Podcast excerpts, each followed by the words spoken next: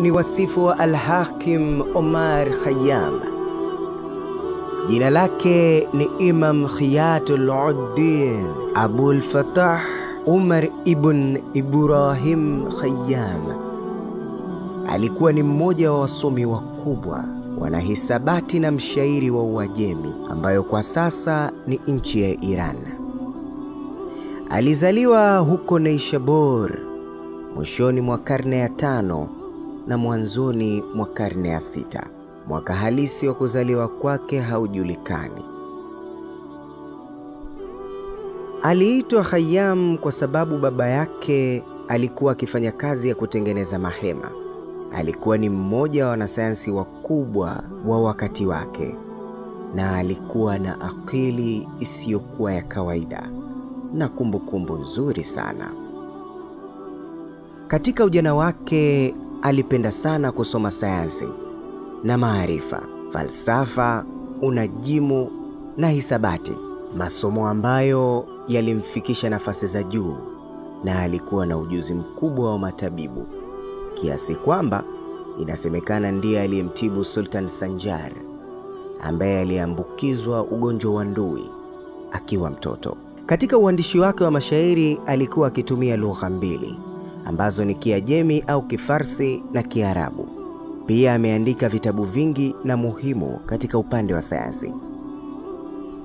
Khayyam alikuwa na wadhifa na umaarufu mkubwa sana, na watu wa wakati wake walikuwa wakimsifu kwa majina makubwa kama Imam, mwana falsafa na Hujjatul Haqq.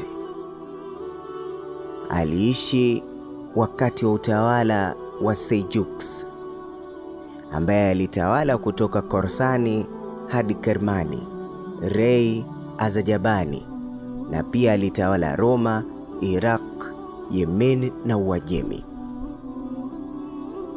Khayyam alitumia sehemu kubwa ya maisha yake katika mji wa Neishabur nchini Iran na aliondoka Neishabur mara mbili tu kwa muda wote wa maisha yake. Safari yake ya kwanza alikwenda kuhiji na safari yake ya pili alienda mji wa Rei na Bukhara. Khayyam alikuwa na ustadi sana katika unajimu hivi kwamba kikundi cha wanaastrolojia, yaani wanajimu wa kisasa, walifanya kazi naye kujenga uchunguzi wa Sultan Seljuk, na kwa ombi la Sultan Seljuk waliamua kurekebisha kalenda hiyo iliyojulikana kama kalenda tukufu.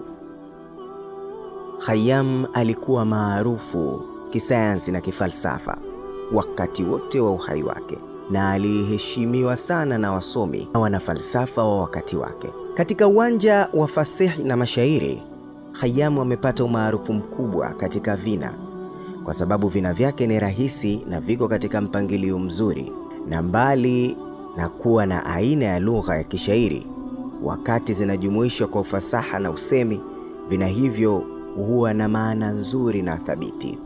Katika hivi vina, Khayyam alikuwa anapenda sana kueleza mawazo yake ya kifalsafa kwa njia nzuri zaidi, na mara nyingi alitunga vina hivi kwa kufuata mawazo yake ya falsafa, na ndiyo sababu Khayyam alikuwa maarufu kama mshairi wa zama enzi zake, na alijulikana zaidi kama mjuzi na mwanafalsafa.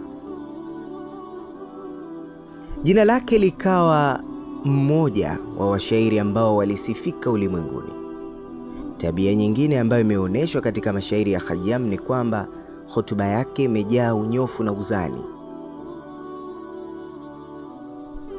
Hii ni historia kwa ufupi kuhusu mshairi wa Uajemi, yani Iran, maarufu kama Khayyam au Imam Khiyat Ultin Abul Fatah Umar bin Ibrahim Khayyam.